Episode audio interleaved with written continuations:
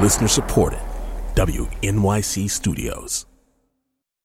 Coming up this fall on Only Human, Hello, Mr. Chuckan. we've Mm-hmm. Um, all been what- here Mhm. waiting for a big medical test. Hi, I'm Jay Zimmerman. I have an appointment. at Jay three is o'clock. getting his hearing checked. I'm deaf. I have to lip read you. Just have a seat outside. We'll be Jay right is a with deaf you. composer. He desperately wants to hear again. And this test might hold the key.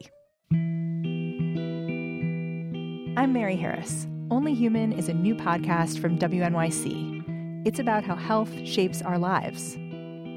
Bipolar disorder shook Jamie Lowe's world.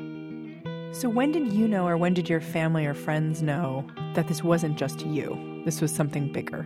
Well, my apartment burned down. She's kept her mania in check with lithium for pretty much her entire adult life. The thing about mania and depression is that you're there throughout it. You know, you're interacting with people and you're not not remembering. Does it feel like you? Define you. It feels like a version of me and it's certainly part of me, but it's not the choices I would make, you know, if I were me on lithium. And then there's my story. So, what are we about to do? shave her head. That's me talking to my son, Leo. Whose head? Mommy's head. A couple years back, I was diagnosed with breast cancer. What do you think it's going to look like after? I don't know. How do you feel about it?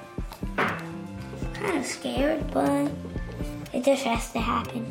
Losing my hair was hard, but the worst part of chemo was that I was also pregnant.